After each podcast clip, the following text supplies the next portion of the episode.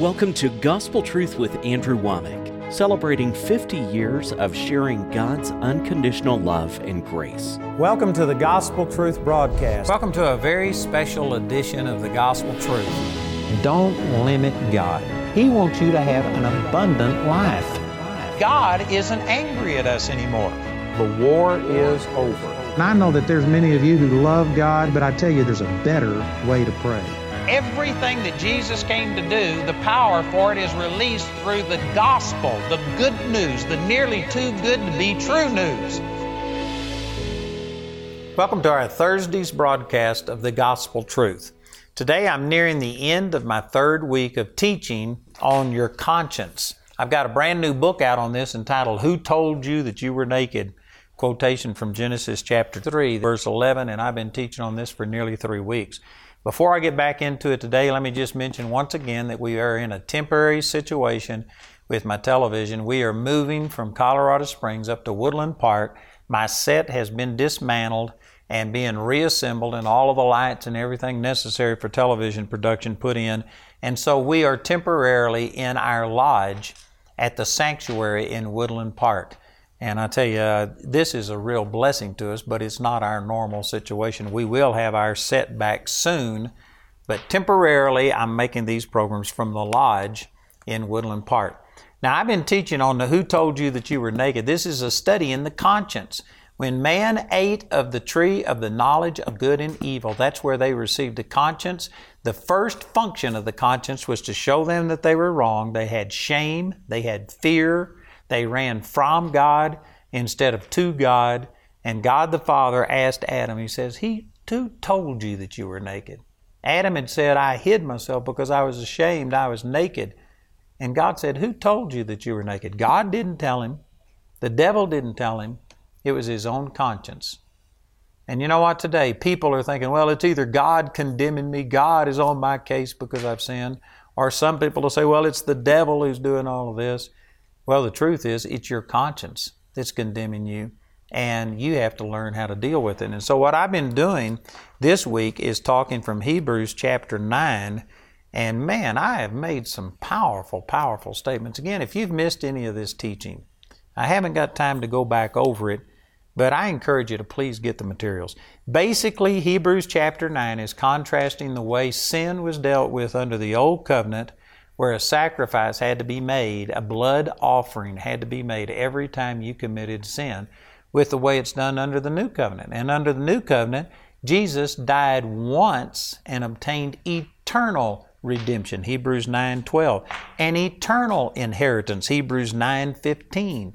And the whole chapter of Hebrews chapter 9 is showing that under the old covenant, every time you sinned, there was a remembrance of sin, and you had to get that sin under the blood and atone for. But under the new covenant, one offering by Jesus dealt with all of your sin, past, present, and even sin that you haven't committed yet. Future sin has been paid for. Man, that is tremendous. Then in chapter 10, remember that men are the ones that put the chapter and verse divisions into Scripture. And it's okay, it helps us reference it. Right now, I'm telling you where I'm reading from, and you don't have to take some scroll and just read for 10 hours before you come to this. I can tell you it's Hebrews chapter 10, verse 1. There's nothing wrong with these church, uh, chapter and verse divisions, but don't think that it's a new topic or a new subject just because it's a new chapter. This was written as a letter, and he's continuing. So, this is exactly the same thing that we've been talking about all week. In chapter 10, he says, For the law, having a shadow of good things to come, and not the very image of the things, can never, with those sacrifices which they offered year by year, continually make the comers thereunto perfect. Now, it's, it's, a, it's a period right there but if you compare this with Hebrews chapter 9 and verse 9, it says it could not make him that did the service perfect as pertaining to the conscience. So Hebrews chapter 10 verse 1 may be including other things that weren't perfect under the Old Testament sacrifices, but in context particularly this is talking about it couldn't make the comers thereunto perfect as pertaining to their conscience. The Old Testament law might have dealt with your sin. It might have stopped Satan's inroad into your life. It may have cleansed you and done some things, but it couldn't cleanse your conscience. But under the New Testament sacrifice of Jesus, our conscience was purged. So keep that in mind. In verse 2, it says, For then would they not have ceased to be offered? In other words, if the Old Testament sacrifices were anything more than just shadows and patterns, if it was reality, then it would have cleansed them. And it says that the sacrifices would have ceased to be offered. Well, the Old Testament sacrifices were only types and shadows, so they kept offering them. But the New Testament sacrifice of Jesus, being the Lamb of God, slain for the, from the foundation of the world for our sins, the New Testament sacrifice of Jesus did work, and therefore we should cease to offer sacrifices for sins. We do not have to go back to the Lord every time we sin and get born again again. We don't lose our right standing with God. I mentioned this briefly on a prior program, but there are entire denominations in the body of Christ today that believe that you were only forgiven up until the time you confessed your sin, and then you have to live holy. And if you sin again, you lose your salvation. If you were to die in a state where you had committed a sin and didn't have time to get it forgiven, then you would die and go to hell because you have an unconfessed sin in your life. That is not true. Jesus forgave us, obtained eternal redemption, Hebrews 9:12, eternal inheritance, Hebrews 9:15, and because of that sacrifice, He forgave us of all sin, past, present, and even future. And because of that, we should cease to offer this same sacrifice over and over. We don't have to go to God every time we sin to get forgiven from Him. Now, there is still benefit to confessing our sin, 1 John 1 9, and turning from it, but that deals with Satan. You gave Satan a legal access to you when you yielded to him. Romans chapter 6, verse 16 says, Know ye not that to whom ye yield yourselves servants to obey, his servants you are, to whom ye obey, whether of sin unto death or of obedience unto righteousness. If you yield to sin, you yield to Satan, the author of that sin, and he has a legal right, not to your spirit, not to the born again part of you. He can't take your salvation away from you, but he can sure make you miserable in this life because you gave him control over your body, you gave him control over your mind and your emotions, and he will come in and cause distress, and depression and anger and bitterness, sickness, disease, poverty, on and on. When you give Satan an inroad into your life, God still loves you because God is a spirit, John 4 24, and He's dealing with you in the spirit, and it's your spirit that was born again and cleansed. So God still loves you. If you were to die, you would go to heaven even though you have an unconfessed sin in your life. But it gives Satan an inroad, and you don't want to do that. So, how do you deal with it? If you did do something wrong, if you intentionally violated things and did things wrong, and Satan now has legal access, a right, because you gave him that right, how do you deal with that? Well, you confess it, 1 John 1 9. And the forgiveness that is already in your spirit comes out through your soul and through your body, and now Satan's legal right and access to you has been terminated because you repented of it and turned back to God. Man, that's powerful. So, we don't confess our sins in order to get God to forgive us. He's already forgiven us. We confess our sins so that we can turn from the devil, so that we can apologize to people and stop all of the physical, natural consequences. But God has already forgiven you of all sins, past, present, and future. So back to Hebrews chapter 10, verse 2, it says, For then would they not have ceased to be offered? If the Old Testament sacrifices could have worked, they would have quit offering them because the worshipers once purged, should have had no more conscience of sins. This didn't say have no more sin consciousness. In other words, there still is a benefit to recognizing that what I did is wrong. It's good for you to recognize that you aren't supposed to treat your wife as a slave, as a servant. You need to be aware of that. There is benefit to showing a person that this is wrong. This isn't the way that Christ treats the church. Ephesians chapter 5. It's good for the wife to see that you're supposed to reverence your husband, even as the church reverences Christ. And if you are just tearing him down and slandering him and doing all kinds of things, it's good to recognize that's wrong. There needs to be an awareness of when you are doing something wrong, but there should not be a sin conscience a, a conscience that is condemning you and making you feel shame because Jesus has borne that shame for us. Boy, those are powerful statements. In verse 3, it says, But in those sacrifices, Old Testament sacrifices, there is a remembrance again made of sins every year. Sad to say, most Christians live under this Old Covenant model. They aren't living in the New Testament, and they just live with a sin conscious, consciousness a sin condemnation. They just constantly feel guilty. There is a remembrance of sin all of the time. Did you know if anybody ever had sin to overcome, it was the Apostle Paul. Before he got born again, he was Saul, and he actually persecuted Christians. He arrested them, gave his voice to condemn them, and Christians were put to death. He persecuted the church. And when he was uh, at the stoning of Stephen, he kept the coats as the other people physically threw the stones and killed Stephen. And when the Lord finally appeared to Saul in Acts chapter 9, he said, Saul, Saul, why do you persecute me? And then he says, It's hard for you to kick against the pricks. And you know, different translations will say the goads or whatever, but I believe that pricks, it goes back in the King James, it's consistent because it says that when Stephen was preaching and talking about the things concerning Jesus, it says they were pricked in their heart. In other words, they were convicted.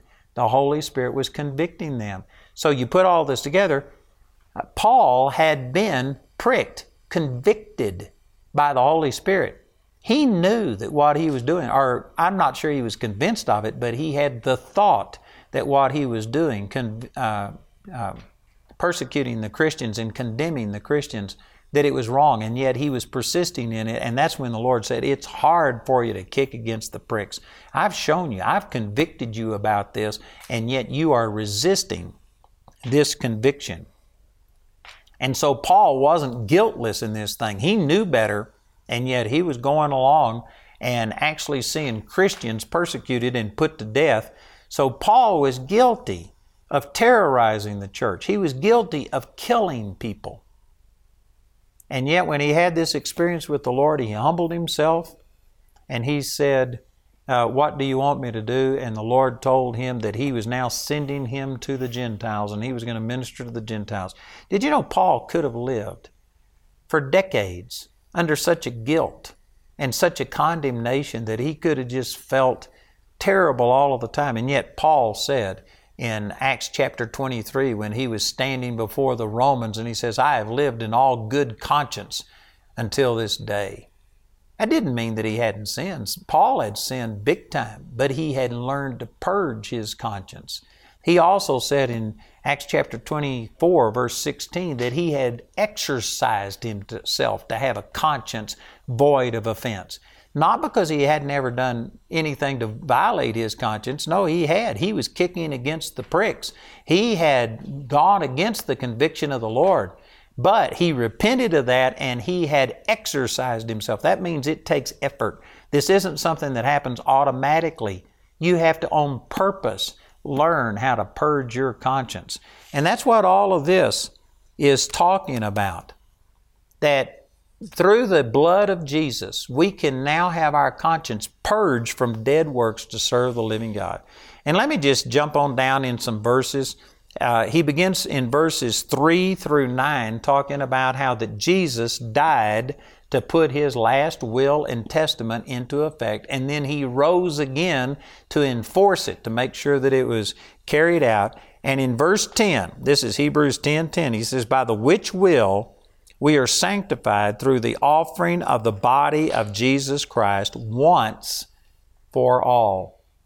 You know, if you didn't watch the programs earlier in the week, I encourage you to get these materials But I've made this point that there are four or five times here in just a few verses that it contrasts the way that the Old Testament dealt with sins through many offerings. Every time you sinned, you had to give a sin offering. But in the New Testament, Jesus entered in once into the holy place and obtained eternal redemption. Hebrews 9:12 eternal inheritance Hebrews 9:15 and here it says he entered in once through the offering of the body of Jesus Christ once for all we have been sanctified. The word sanctified means to make holy or to set apart. So through the offering of Jesus Christ, one time, He made us holy, and it says once for all. Some people interpret that as once for all people, but not once for all time. But if you take it in context, it's very clear that this is talking about once for all time. It says that in the ninth chapter, we've already dealt with that, but let's just keep reading right here in the tenth chapter. The next verse says in verse 11, And every priest standeth daily ministering and offering oftentimes the same sacrifices which can never take away sins. But this man, talking about Jesus, after he had offered one sacrifice for sins forever, sat down on the right hand of God. See, that makes it clear that this wasn't just one sacrifice for all people, but it was one sacrifice for all time. Now, it is true it's for all people, but it's for all time is the emphasis. That's what the context is saying. So, Jesus, after He had offered one sacrifice to deal with your sin and my sin for all time, forever, sat down on the right hand of God. The significance of him sitting down is to show that he's not working. He's not still producing atonement. He did it all 2,000 years ago. He paid for the sins of the whole world. It says in 1 John chapter 2 verse uh, 2 that he is the propitiation that means the atoning sacrifice for our sins and not for ours only but also for the sins of the whole world. Jesus paid for the sins of the whole world, and according to these verses, He paid for all of the sins of the whole world, not only up until the time He died 2,000 years ago, but throughout eternity. If the world was to continue another hundred years or a thousand years, however many people live and however many sins are committed, Jesus has already paid for the sin of the entire world. It's already done, and now He's seated at the Father's right hand. He is not working. You know, if you were to follow the logic that the average Christian has today, that every time I sin, it's a new transgression against God that has not been paid for, and I've got to repent and confess and get it under the blood, and Jesus has to sprinkle His blood on it and cleanse me of this sin. If you followed through with that logic, and you think that there are millions, I believe probably billions, of Christians on this planet alive right now who sin every single day. That would be billions of times per day that Jesus would have to be applying His blood and cleansing this person, re cleansing them, getting them born again, again, again, again from all of their sin. There would be no such thing as sitting at the Father's right hand. This is significant. It says that he's done this once forever, and now he's seated at the Father's right hand. That's not just because he was tired, it's because it was complete. There's nothing left to do. Jesus has done it all. Jesus has paid it all. Your sins, my sins, everybody's sins have been dealt with forever. The only thing that we have to offer is that we just accept by faith what has already been done. And once you get born again, you don't have to get re cleansed and repurged. Now, as I mentioned on my program yesterday, there's still benefit to repenting of your sin because it stops the devil. You gave Satan direct access into your life, and through you repenting of that sin, 1 John 1 9, you now have closed the door on the devil. You kicked him out, closed the door, locked it, and he no longer has rights to your body or to your soul. But your spirit, was sanctified and perfected forever. So remember in verse 10 it says that through the one sacrifice or the one offering of Jesus that he has made you sanctified once for all. And then verse um, 12 says that that was once for all time. Verse 13, from henceforth expecting till his enemies be made his footstool. For by one offering, again, the emphasis is on one offering, not an offering every time you mess up. By one offering, he hath perfected forever them that are sanctified. Verse 10 says you were sanctified through the offering of Jesus Christ once for all. And verse 14 says if you've been sanctified, then you have been perfected forever. Forever. Not until the next time you sinned, but forever. Jesus has dealt with all of your sins. In your spirit, you are sanctified and perfected forever. Let me give you another scripture that will verify this. This is in the same book. I made this point a day or two ago about that people put the chapter and verse divisions in to help us reference things. There's okay. That's okay. There's nothing wrong with it. But this is the same book. It's the same author writing to the same people. It's in context. And look what he says in chapter 12 and in verse 22. It says, But you are come unto Mount Zion, unto the city of the living God, the heavenly Jerusalem, to an innumerable company of angels, to the general assembly and church of the firstborn which are written in heaven, and to God the judge of all, and to the spirits of just men made perfect. Look at that.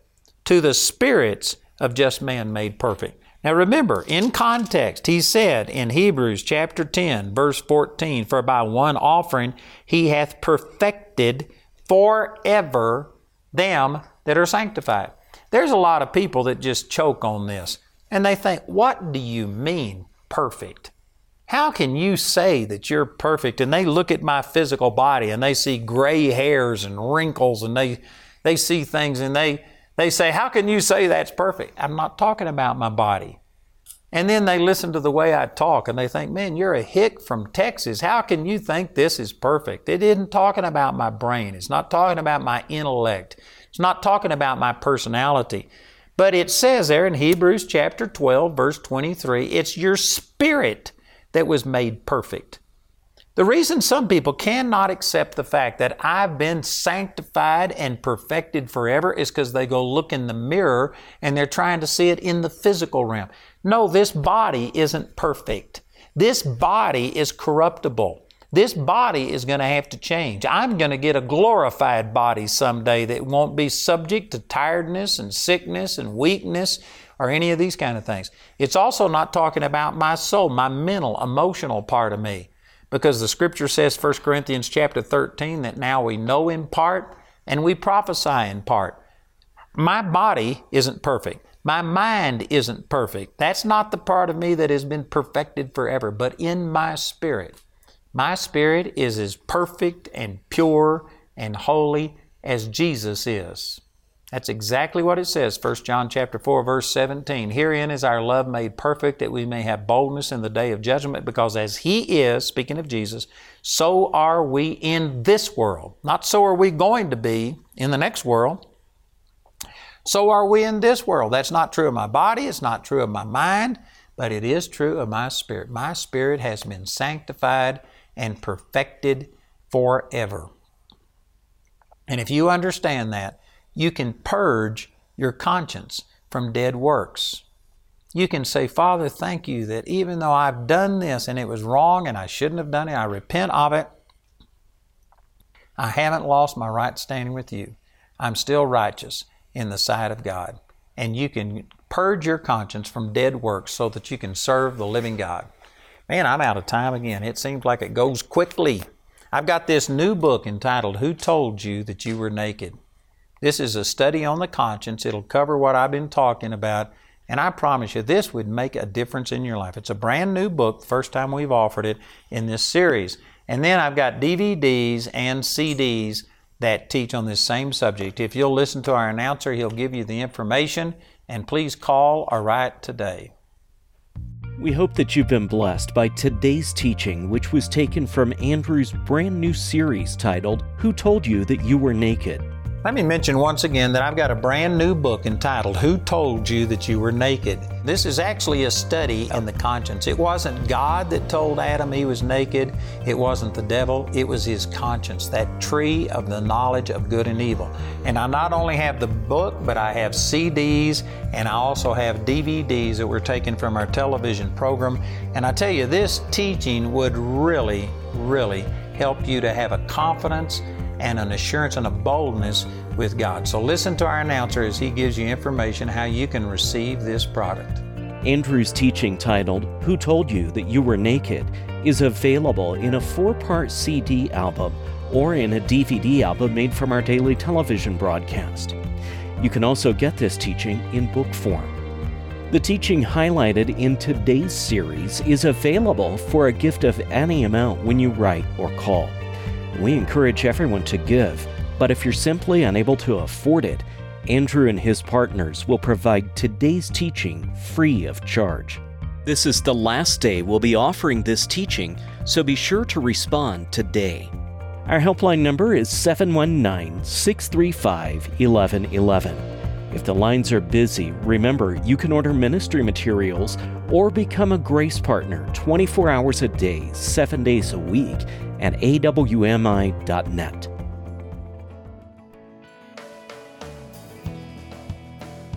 We'd like to point out Andrew's upcoming speaking schedule. Mark your calendars to come meet Andrew at one of these events and let the Word of God transform your life. In the month of December, Andrew will be hosting a special holiday production titled The Heart of Christmas at the Sanctuary in Woodland Park. The Heart of Christmas is an unforgettable mix of modern day and biblical stories with heartwarming, familiar seasonal songs and American traditions that represent the true meaning of the season. In January, to welcome in the new year, Andrew will be in Glendale, Arizona for the annual Phoenix Gospel Truth Conference. And in February, he'll be in Orlando and Oakland, Florida. For more details on Andrew's next meeting in your area, visit our website at awmi.net.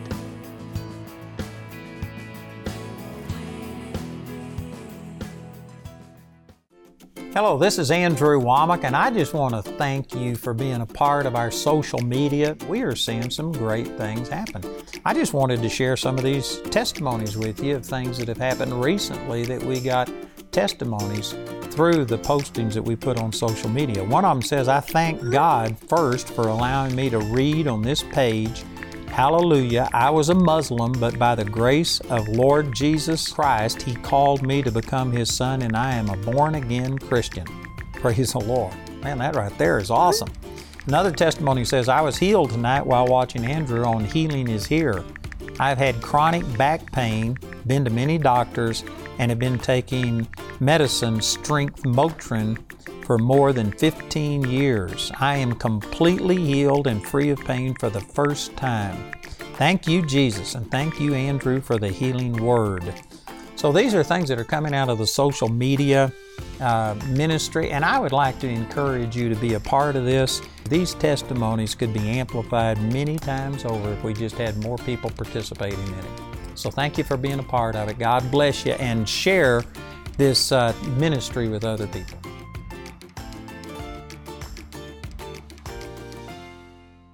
I'd like to encourage you to check out our inside story on our website. This is where we interview people behind the scenes. Go check it out at awmi.net and then check on the inside story. It'll be a blessing to you.